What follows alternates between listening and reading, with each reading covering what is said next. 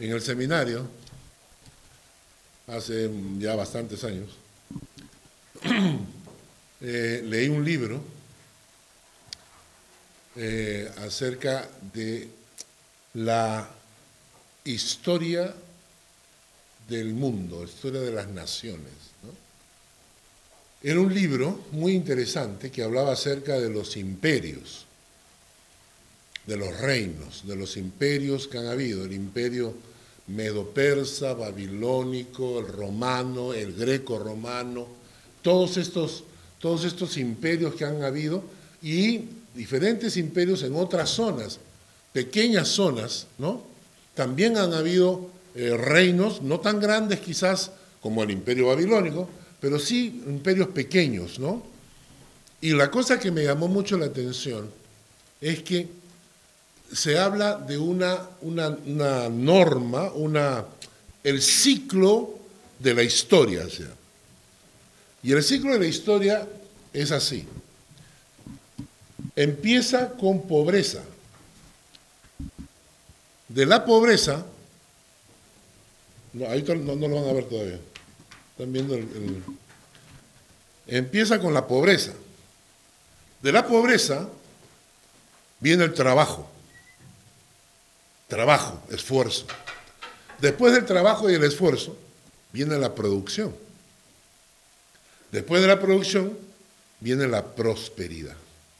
Después de la prosperidad viene la comodidad. De la comodidad viene el lujo. Del lujo viene el placer. Del placer viene la degradación moral. Y de la degradación moral viene la caída y viene la pobreza.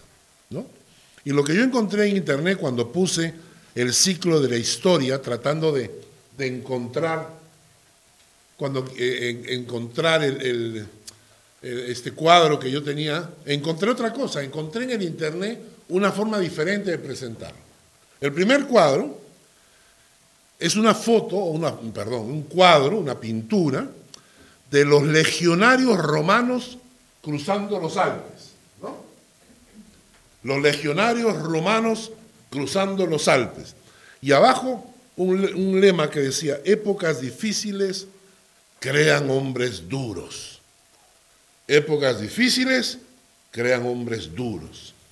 El siguiente cuadro es el esplendor de la civilización romana.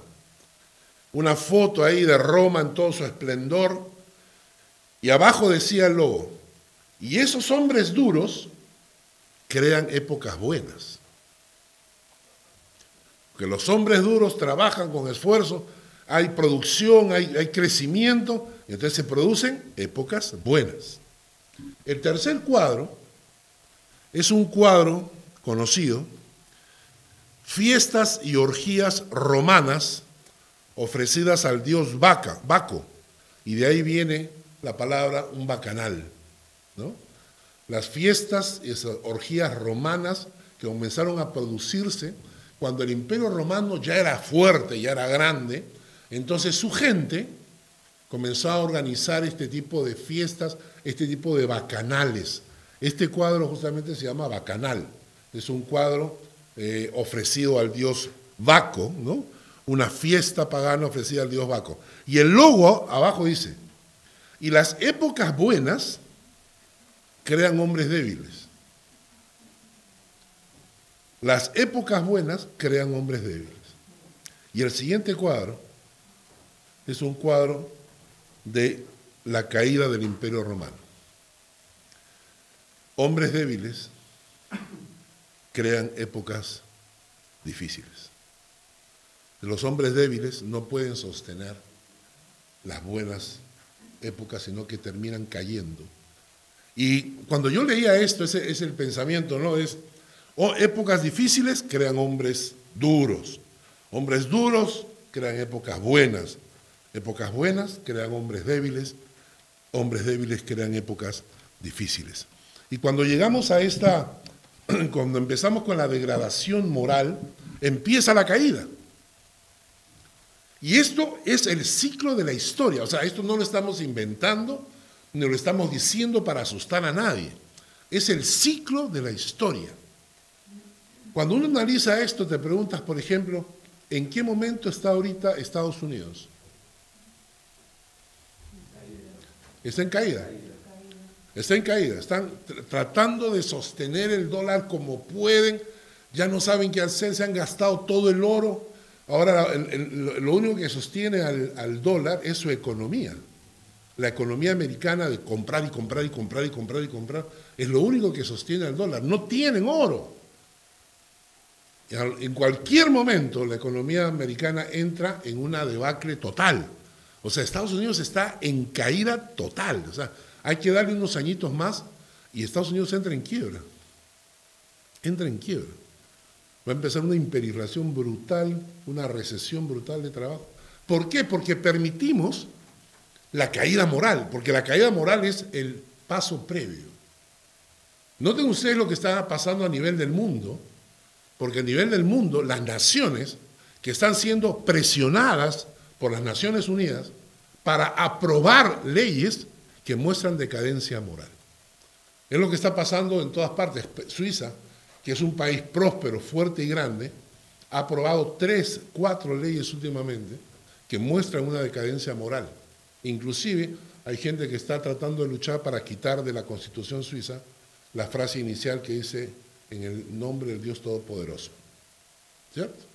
Y cuando yo leía esto me preguntaba una cosa, ¿es este ciclo recurrente? Sí, ¿hasta cuándo? ¿Cuándo va a terminar todo esto? Porque cada vez la caída es más, más profunda, la corrupción es más profunda. Cada vez los hombres viven en una sociedad más podrida. Ok, se levantan, pero vuelven a caer y caen más profundo. ¿Hasta cuándo va a durar esto? Y la palabra de Dios dice que esto tiene un fin. Cuando Cristo venga por segunda vez. Primero va a venir Cristo y se, se lleva a su iglesia. Y siete años después regresa victorioso como rey. Acompáñenme a leer el texto de Apocalipsis capítulo 19, versículos 11 al 16. Apocalipsis capítulo 19, versículos 11 al 16.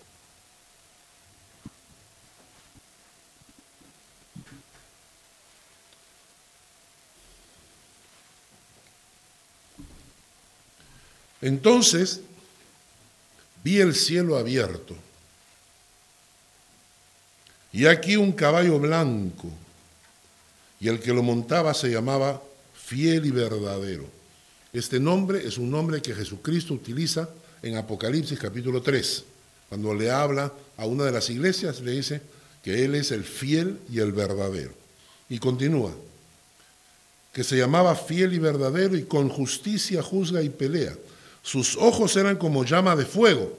Es la imagen de Jesucristo que Juan ve en capítulo 1 Apocalipsis. Cuando ve a Jesucristo, dice, sus ojos eran como llama de fuego. Estamos hablando de Jesucristo. Había en su cabeza muchas diademas y tenía un nombre escrito que ninguno conocía sino él mismo. Estaba vestido de una ropa teñida en sangre y su nombre es el Verbo de Dios. Juan capítulo 1 dice que Jesucristo es el verbo. Y los ejércitos celestiales, vestidos de lino finísimo, blanco y limpio, le seguían en caballos blancos. Y de su boca sale una espada aguda para herir con ella las naciones. Y él las regirá con vara de hierro. Y él pisa el lagar del vino del furor y de la ira del Dios Todopoderoso. Y en su vestidura y en su muslo tiene escrito este nombre Rey de reyes y Señor de señores. Es decir, la Biblia enseña de que Jesucristo viene por segunda vez.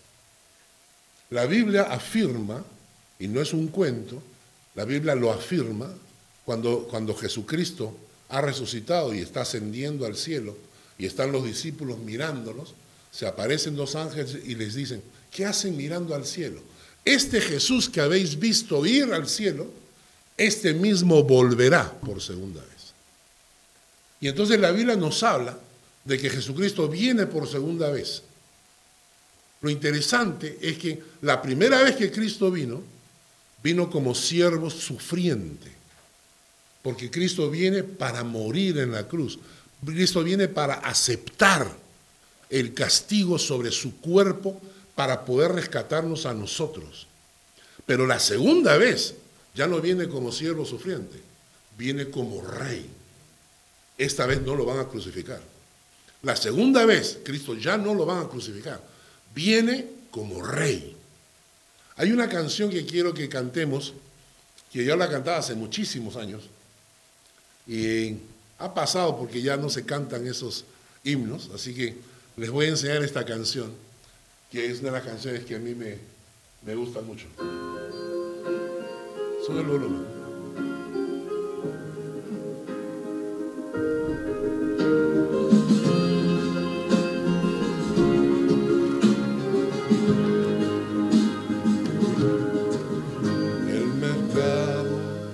ha cesado y el bullicio terminó.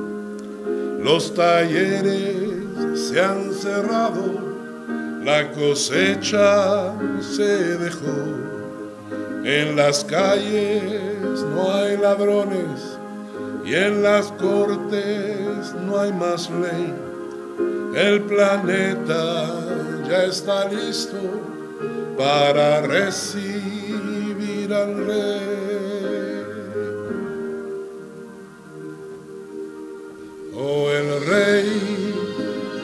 Viene, el rey ya viene, ya sonó la gran trompeta y su rostro veo ya. Oh, el rey ya viene, el rey ya viene, gloria a Dios, Él viene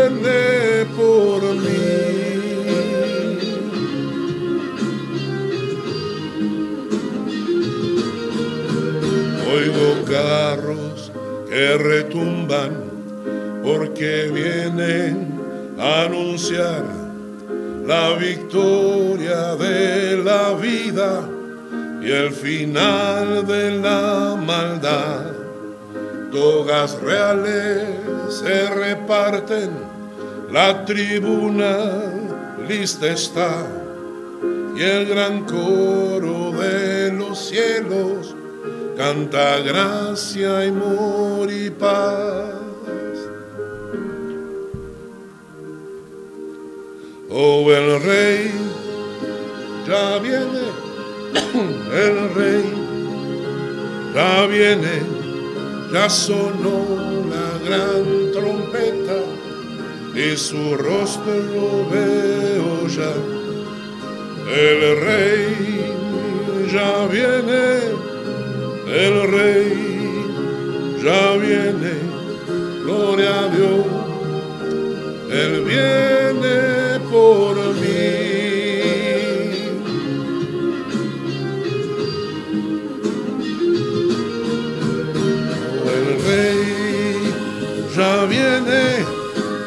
el rey ya viene, ya sonó la gran trompeta y su rostro veo ya.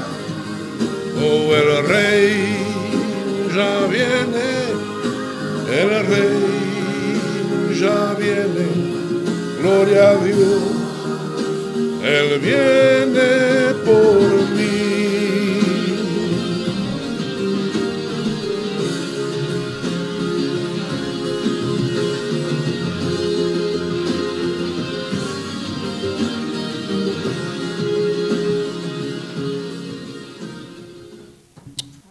Es una canción que cantamos mucho tiempo atrás. Y esto nos da la introducción eh, para el Salmo 93. Abran sus Biblias en el Salmo 93. Si la gente supiera, si la gente leyera la Biblia, si la gente conociese Apocalipsis, por ejemplo, tendríamos una conducta diferente, sabiendo que el Señor viene y lo que va a ocurrir en Apocalipsis. ¿no? El Salmo 93, que ustedes tienen delante, es uno de los salmos anónimos. Hemos dicho que hay 43, 49, 49 salmos que son huérfanos de autor. Pero también, según los estudiosos, el Salmo 93 es un salmo profético. Según los investigadores de los textos bíblicos, la terminología hebrea indica que estamos frente a un texto profético. Entonces, cuando leemos el Salmo 93, tiene solamente cinco versículos, nada más. Pero los versículos 1 y 2 nos dicen, Jehová reina, se vistió de magnificencia, Jehová se vistió y se ciñó de poder, afirmó también el mundo y no se moverá. Firme es tu trono desde entonces, tú eres eternamente. Estos dos versículos están hablando de cuando Cristo venga por segunda vez a pisar esta tierra y venga y va a venir como rey. Dice el texto de Apocalipsis, viene un, cartel ¿no? Que dice rey de reyes y señor de señores. Lo que queremos entender es esto. Él viene ahora como rey, ya no viene como siervo. Dios viene como rey. Y el texto nos dice cuál es el contexto cuando Dios viene como rey. Nos dice, en primer lugar, hay cuatro aspectos. El primer aspecto nos dice, cuando Jehová reina, se viste de magnificencia. La palabra es excelencia, majestad, grandeza. Cuando Dios llega como rey, cuando Dios está presente como rey, se viste de grandeza, de excelencia. La segunda cosa, dice el texto, cuando Jehová reina, se ciñe de poder, porque Dios muestra, refleja el poder que tiene. La tercera cosa, dice, afirmó también el mundo y no se moverá. Y la palabra acá afirmar significa que Él establece un orden. Tomen nota de estas palabras. Establece un orden, afirma el mundo. Y la cuarta cosa que dice el texto es, firme es tu trono desde entonces. Y esta palabra trono también se puede traducir como soberanía. Quiere decir que cuando, cuando Él se manifiesta como rey, por donde Dios esté, ahí en el lugar donde Dios es rey, hay cuatro cosas que se manifiestan. Y se presentado este cuadrito de ahí, para que se acuerden. Hay cuatro cosas que se manifiestan. La magnificencia de Dios, o sea, su grandeza, su excelencia, su majestad, una. Dos, se manifiesta el poder de Dios. Tres, se manifiesta que, que Dios establece, que pone, pone orden a las cosas. Y cuatro, se manifiesta su soberanía, que Él es soberano. Y aquí viene la pregunta. Cuando yo le pregunto a la gente, ¿conoces a Dios? La gente me contesta, sí, sí, sí, yo a veces oro, ¿no? etc. Yo le pregunto, ¿es Dios el rey de tu vida? ¿Sí? Porque cuando Dios es el rey de tu vida, hay magnificencia. O sea, hay, hay una actitud de engrandecer a Dios. El poder de Dios obra en mi vida. Hay estabilidad. Y hay la soberanía de Dios guiándote. ¿Hay? Ahora, entonces vamos a aprender esto y vamos a recordar esto, ¿ya? Porque la mayoría de personas viven sus vidas de espaldas a Dios.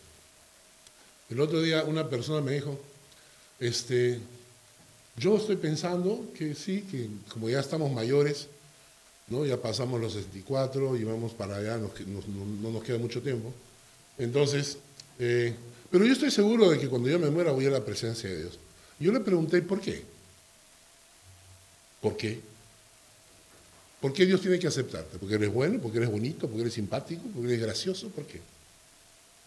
No, porque yo no le he hecho mal a nadie. ¿Seguro? Yo tengo un par de historias tuyas. No, pero bueno, errores comete cualquiera. Ah, ahora son errores. Lo que hacen los otros son maldades y lo que haces tú son errores. ¿Por qué Dios tiene que aceptarte? Y esa es la pregunta que a mí me tiene que, me tiene que dar vueltas acá. Porque la gente cree que Dios está suplicando por nuestra presencia en el cielo. Por favor, vengan, pues, ya pues, vengan. ¿Tú crees? Es exactamente al revés. Dios está diciendo, si no arreglas tus cuentas conmigo, no hay entrada. Y, y después, tu problema, no es mío. No hay entrada. Y si no hay entrada, no hay entrada. Ahora, lo interesante es que vamos a, vamos a reservar esto, ¿no?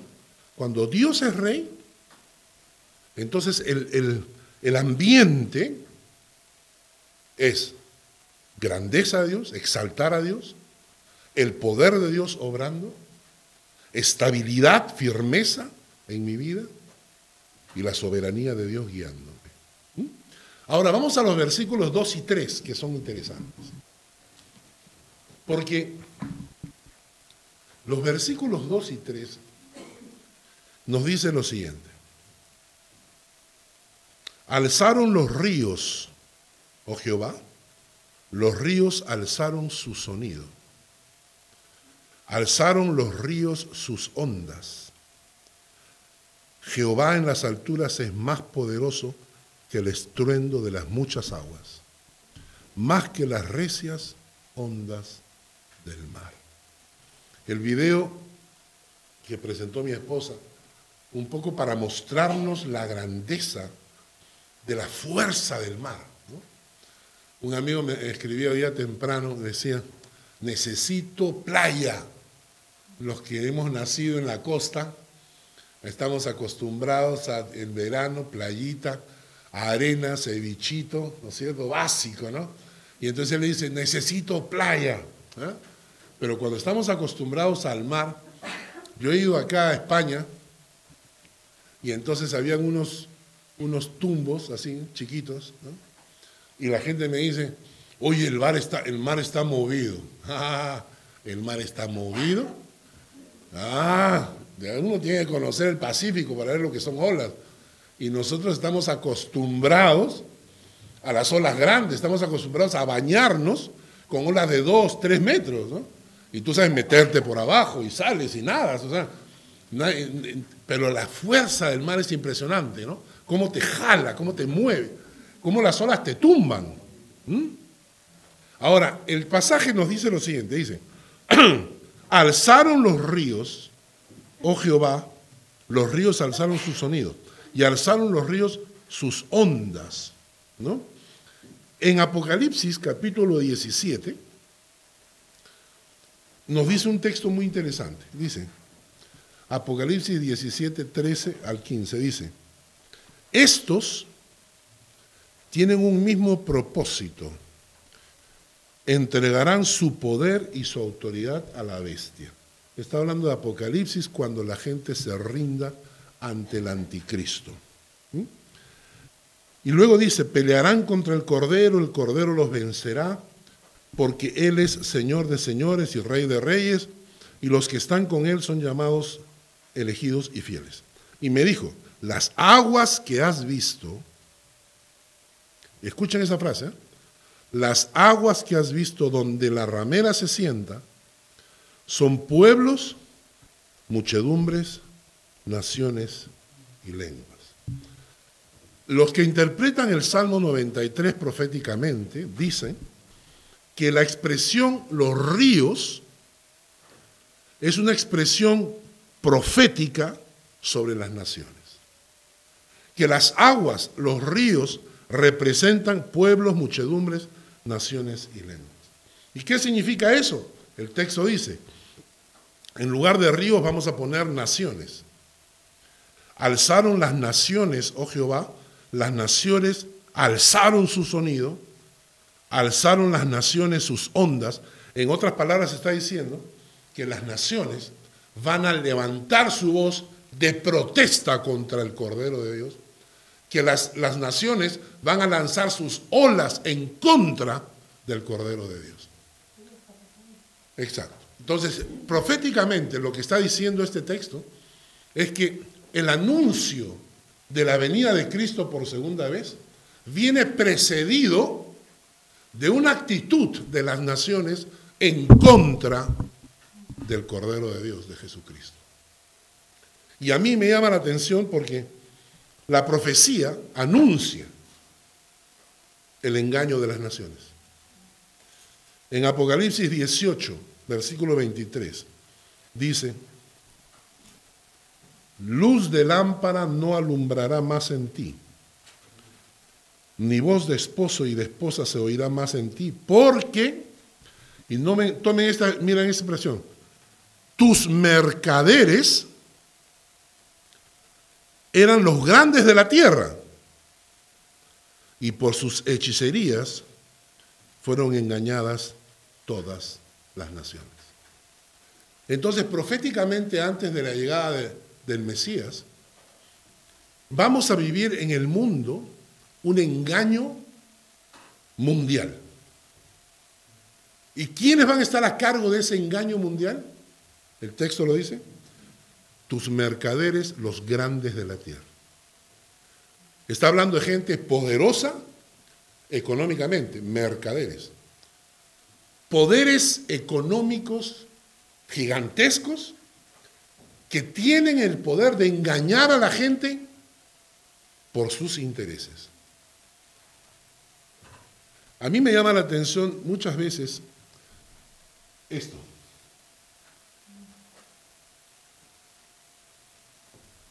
Este cuadrito es interesante que es la bandera, que en el Perú es la bandera del, Cusco, bueno, no es igual, pero es parecida, la bandera del Cusco. Correcto, ¿no? que supone que es la representación del arco iris de la comunidad LGTB. A mí, lo que la gente haga con su vida, puede ser lo que quiera con su vida. ¿no? Lo que la gente no tiene derecho es a imponernos una ideología. Y lo que a mí me llama la atención tremendamente es el poder, el control que hay detrás de todo para que empresas que no tienen nada que ver salgan a manifestarse a favor. ¿A favor? ¿Qué tiene que ver IBM? Yo trabajo con IBM en el Perú. Computadoras, redes, conexión, ¿qué tiene que ver IBM? Y saca IBM con su banderita. Miren el poder que hay. ¿Qué tiene que ver Facebook, eBay, Cisco, este es de, también de conexión, Microsoft, Apple? ¿Por qué razón? ¿Quién controla detrás? A ver, traten ustedes que todas estas empresas anuncien algo de ustedes.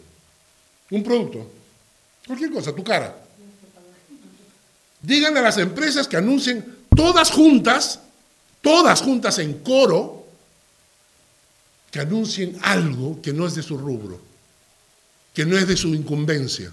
Y te van a decir, no nos interesa porque no es de nuestra incumbencia.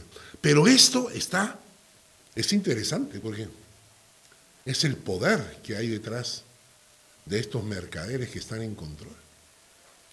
Pero, lamentablemente, esto no solamente está ocurriendo en el mundo, porque es una ideología que se está imponiendo a la fuerza. ¿No es cierto? Y como lo repito, tú tienes derecho a hacerlo con tu vida con lo que quieras, pero no tienes derecho a imponerme ¿no? algo que es absolutamente ilógico. Pero lo peor de todo es que la situación mundial previa a la venida del Señor no solamente incluye a poderes financieros detrás, controlando como títeres a todas estas empresas, no, no, solamente significa eso. Lo peor de todo es que la Biblia dice que se va a meter en la iglesia. Vamos a leer juntos segunda de Timoteo, capítulo 3.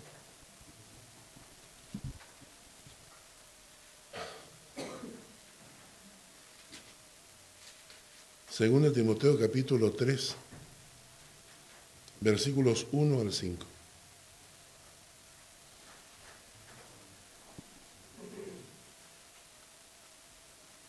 Fanny, ¿puedes ayudarles a encontrar? Segunda Timoteo 3. Ah.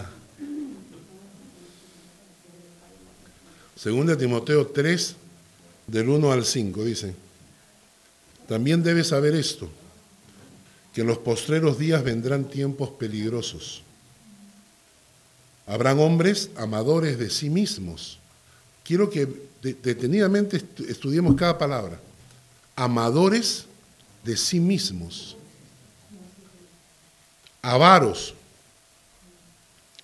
vanagloriosos, soberbios, blasfemos, desobedientes a los padres, ingratos, impíos, sin afecto natural, implacables, calumniadores, intemperantes y crueles aborrecedores de lo bueno, traidores, impetuosos, infatuados, amadores de los deleites más que de Dios. Pero la frase clave es la última línea, que tendrán apariencia de piedad,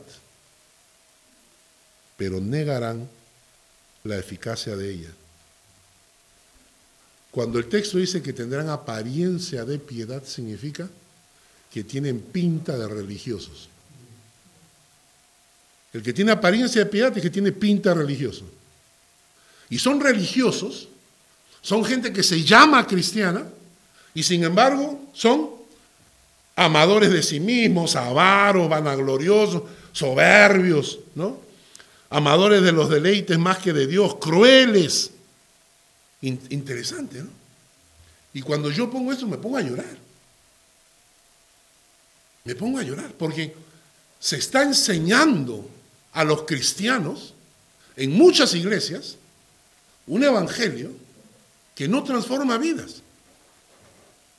No transforma vidas. Es un evangelio lleno de engaño, de mentira, de crueldad. Y la gente se los está comiendo, se lo cree. Y son gente supuestamente cristiana. Y lamentablemente cuando la gente critica, nos critica a todos. Nos meten a todos en la misma olla. Y tú ves iglesias en Estados Unidos, ah, aleluya, aleluya, aleluya, aleluya. Pero entra un latino, mexicano, ándate a tu país. ¿Por qué no te regresas a tu patria? Y, pero ahí están, pero levantando las manos, alabando a Dios. Hermanos, esto es horrible. Previo a la venida del Señor el mundo va a entrar en una vorágine de corrupción tal. El otro día leía un artículo donde calculaban, escúchenme, calculaban la ganancia que han tenido las clínicas abortivas. Pero no es ganancia por lo que paga la gente para abortar, porque los que van tienen que pagar para abortar. La ganancia al vender los fetos a compañías farmacéuticas para que hagan experimentos con órganos humanos. Y esta, esta corrupción del mundo que te asquea, y la corrupción al interior de la iglesia que también nos asquea, ¿Sabes qué hace? Hace que la gente pierda la fe. Hace que la gente pierda la fe. Y miren este texto bíblico en Lucas 18, 8. Lucas 18, 8.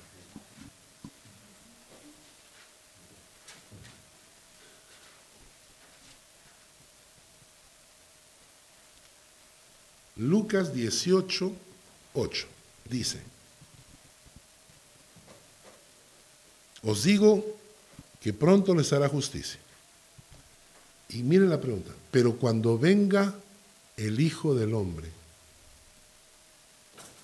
¿hallará fe en la tierra?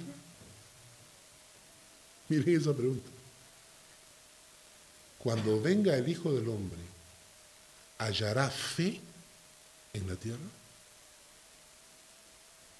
La corrupción, dice la palabra, que por haberse multiplicado la maldad, el amor de muchos se enfriará.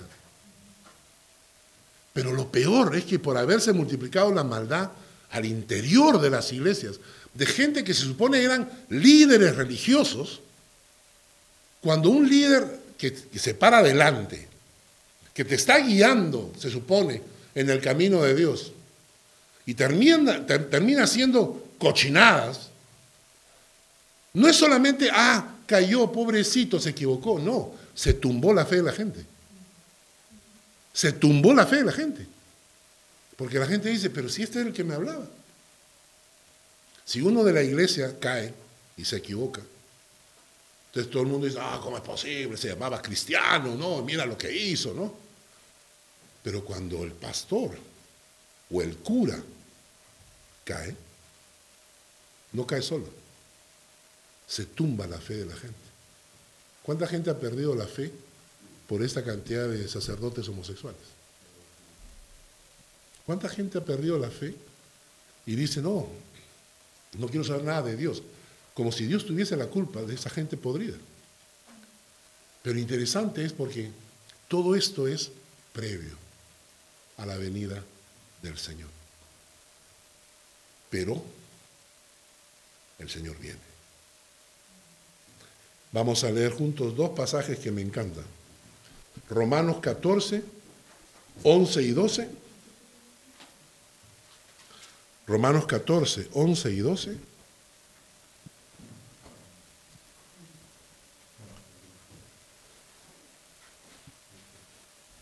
Y Filipenses, bueno, después leemos Filipenses.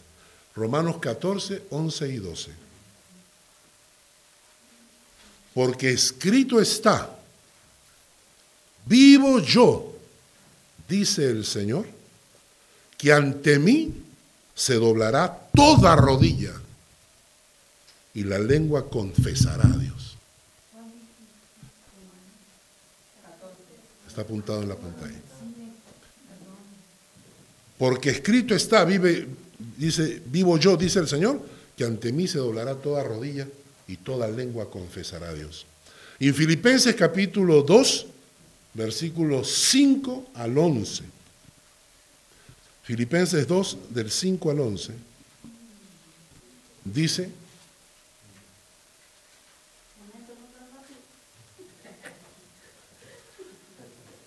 Filipenses 2, 5 al 11 dice,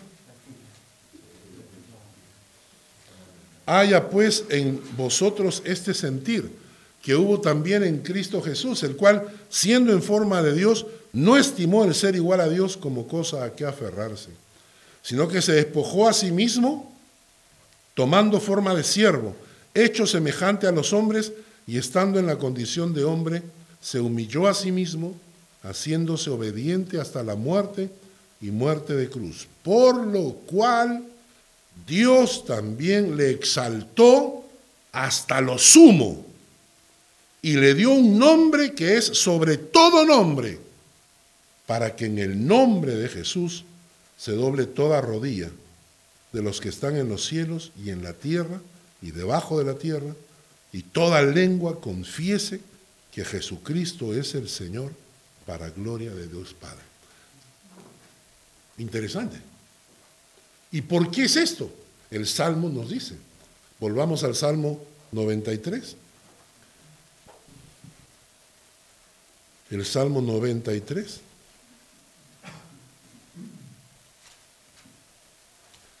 ¿Recuerdan el primer versículo? Alzaron los ríos, oh Jehová, se alzaron las naciones contra Dios. Los ríos alzaron su sonido, las naciones expresaron su disconformidad con el Cordero. Alzaron los ríos sus ondas, las naciones se opusieron al Evangelio. Pero el versículo 4 te dice, Jehová en las alturas es más poderoso el estruendo de las muchas aguas. No importa lo que las naciones digan o hagan en contra del Señor. El Señor es más poderoso. Y el Señor vendrá y toda rodilla se doblará ante el Padre. Toda rodilla se doblará delante de Jesús. El Salmo nos, dice, la primera parte, versículos 1 y 2, el Señor viene como rey. La segunda parte nos habla de las naciones que se oponen, pero que quieran o no, les guste o no, el Señor es más poderoso que aún que las naciones. Y vendrá y toda rodilla se doblará delante de él. Y entonces, ¿qué debemos hacer? ¿Qué debe, qué hacer toda persona inteligente que se da cuenta que Dios viene por segunda vez? ¿Que Jesús viene por segunda vez? Y se da cuenta que el mundo se está pudriendo. ¿Cuál es la reacción lógica de una persona que entiende esto, el versículo 5 del Salmo 93 nos dice, tus testimonios son muy firmes, la santidad conviene a tu casa. Oh Jehová, por los siglos y para siempre. Esta palabra testimonio que aparece acá, también se traduce en otras partes de la Biblia como tu palabra, tus mandamientos. O sea, lo que la Biblia nos está diciendo es que la palabra de Dios es firme. Cuando le preguntaron a Jesucristo, Jesucristo dijo, estas son palabras de Jesucristo. El cielo y la tierra pasarán, pero mis palabras no pasarán. Jesucristo dijo que lo que él dijo y enseñó, antes pasarían los cielos y la tierra, o sea, antes desaparecería el universo, antes que las palabras de Dios no se cumplan. Naturalmente uno puede no creerlas, es tu derecho, ¿no es cierto? Es tu derecho no creer. Eso no quiere decir que no sean verdad. Yo puedo llegar a una reunión, llegar tarde, hacerme el loco y decir, pero ¿por qué si son las dos de la tarde? Y la gente te dice, son las cuatro y cuarto. No, son las dos. No, son las cuatro y cuarto. Entonces tú puedes creer, inventar, meterte en la cabecita que son las dos de la tarde para que tu conciencia se quede tranquila. Pero el tiempo es el tiempo. Y la palabra dice que las palabras de Dios son firmes. Los mandatos de Dios son firmes. No podemos variarlos. Podemos desobedecerlos. Pero no podemos torcerlos. ¿Me entienden? No podemos cambiar el mandato de Dios a nuestra conveniencia, porque es como manejar las agujas del reloj y tratar de cambiar el tiempo con eso, ¿no?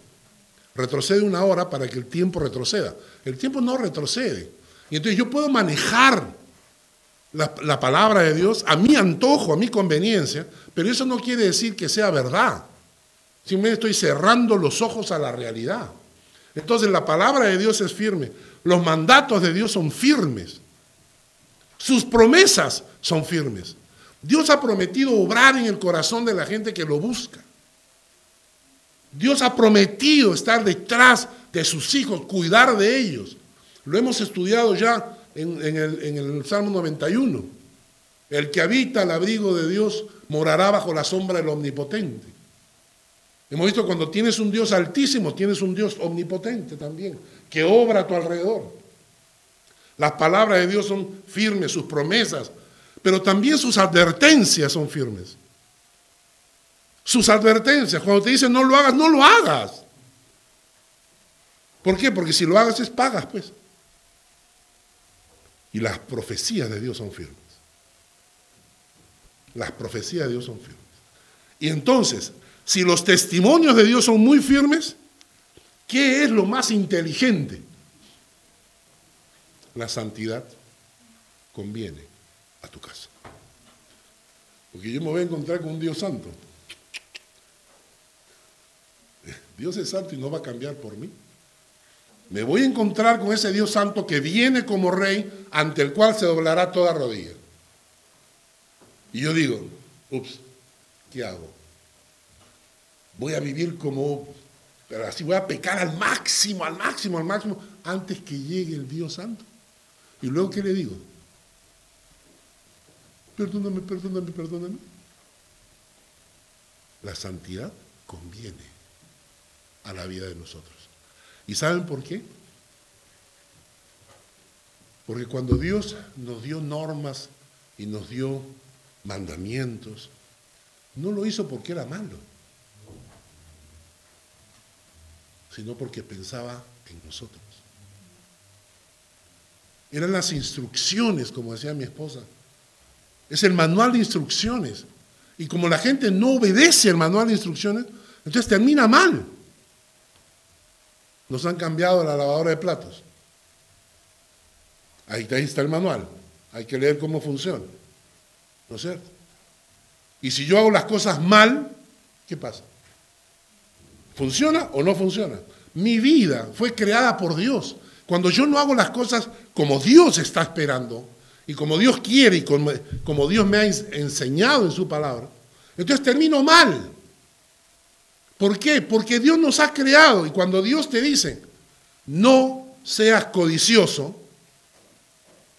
y tú eh, persistes en eso, terminas pagando. Pues. No cometerás adulterio, tú persistes en eso, terminas pagando. Pues. No robarás, persistes en eso, terminas pagando. Pues. Cuando nosotros no obedecemos los mandatos de Dios, lo que hacemos es autodestruirnos. Hay un texto en Job que me encanta y que dice así, ¿qué beneficio saca Dios de que tú obedezcas su palabra? ¿Acaso Dios es más poderoso cuando tú decides honrarlo?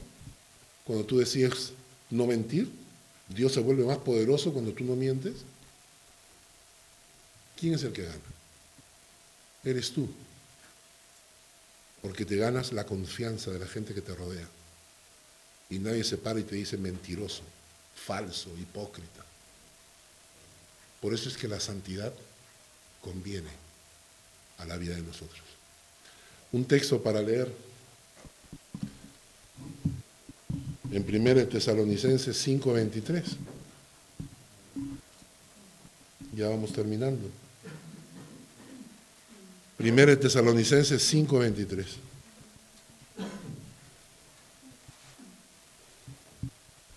Y el mismo Dios de paz os santifique por completo. Primero Tesalonicenses 5:23. Y el mismo Dios de paz os santifique por completo. Y todo vuestro ser, espíritu, alma y cuerpo. No solamente el alma ni el espíritu, también el cuerpo tiene que ser santificado. Sea guardado irreprensible para la venida de nuestro Señor Jesucristo. Y un texto, para los que quieren apuntarlo, lo leo de frente para, por falta de tiempo. Primero Juan 2.28 dice, hijitos, permaneced en Él, para que cuando se manifieste tengamos confianza, para que en su venida no nos alejemos de Él avergonzados. ¿Qué es el camino de santidad? ¿Es, convertirnos en Madre Teresa? El camino de santidad es fácil, ¿no? Lo hemos visto varias veces este cuadro. Es muy simple. El camino de santidad es honrar a Dios en todos mis actos. Honrar a Dios en todos mis actos. Adorar a Dios con todo el corazón. Y servir a Dios en todo tiempo. Eso la Biblia lo define como camino de santidad. ¿Es complicado? Trata de honrar a Dios en todo lo que haces. Trata de adorar a Dios en todo momento. Y trata de servir a Dios en todo tiempo. Termino. Actualmente Dios ya reina en el cielo. Si ustedes leen Apocalipsis, y léanlo, léanlo Apocalipsis para que no los engañen con historietas De esas que yo, yo visité el cielo, yo estuve en el infierno, te dicen. Y es un cuentazo que te escriben ahí, ¿no? Y toda la gente lo lee, Ay, no, en serio. ¿No? Y hay departamentos de castigo, ¿no? Y el diablo llega y te pega. O sea, para que no seamos ignorantes, leamos la Biblia. Yo siempre digo eso, leamos la Biblia, estudiemos la Biblia, porque ahí está la historia. ¿Quieren conocer el cielo? Lean Apocalipsis.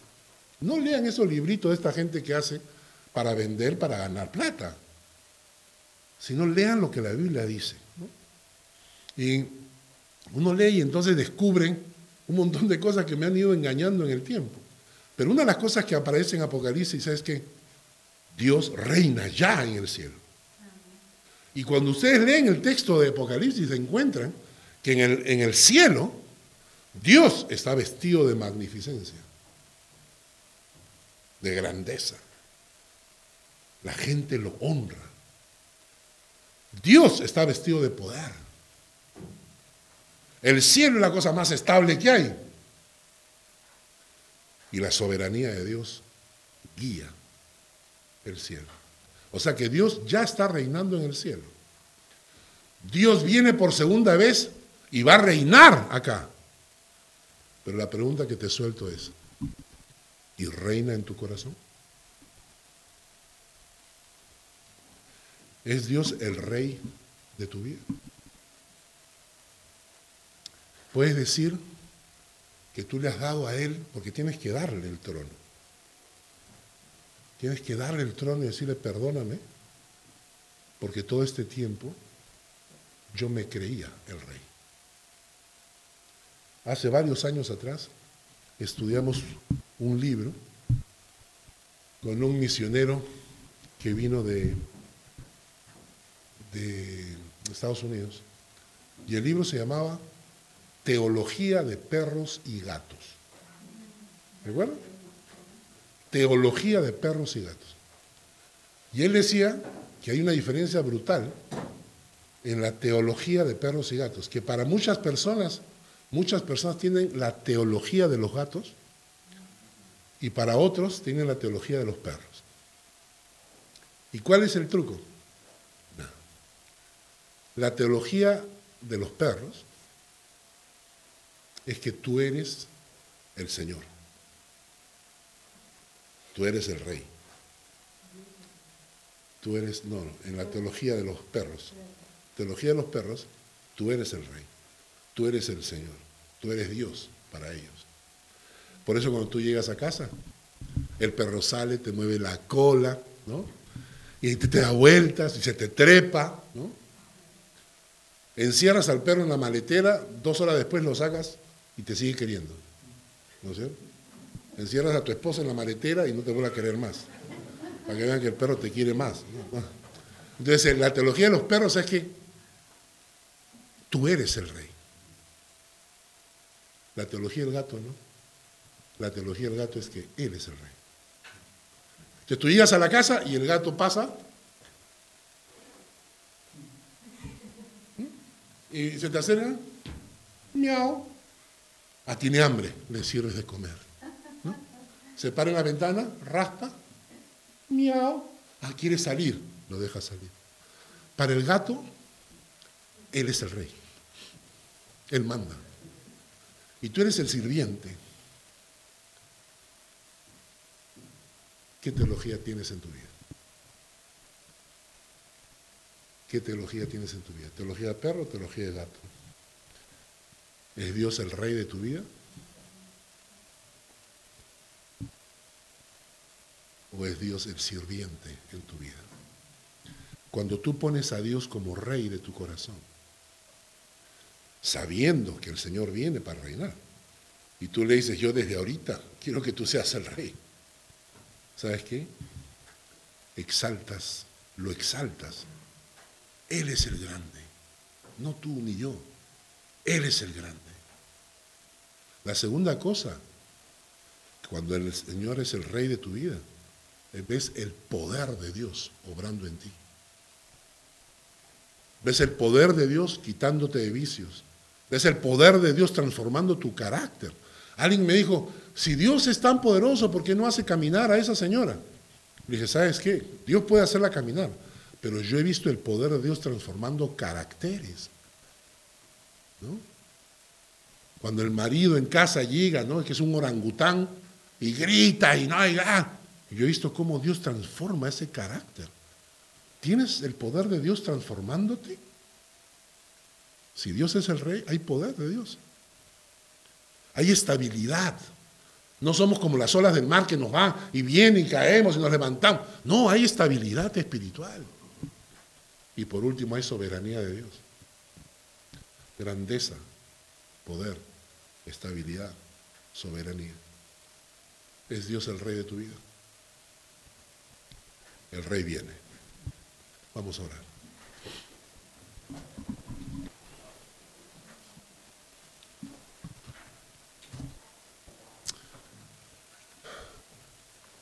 Señor, gracias por esta palabra. Sabemos que vienes por tu pueblo. Sabemos que vienes por tu iglesia. Y sabemos que vienes como rey. Por segunda vez vas a pisar esta tierra por segunda vez. Te esperamos, Señor. Permítenos ser personas que te, que te honren, que te adoren, que te sirvan, personas que vamos en el camino de santidad, porque entre el mundo que se corrompe, la iglesia que se corrompe, y tú que estás pronto a venir, la santidad conviene a tu casa. Oh Padre, escucha en este momento, en esta sala, quizás hayan personas que quieran decirte, Señor, toma el lugar de rey en mi vida. Escucha a los que te estén pidiendo eso. Escucha y respóndeles.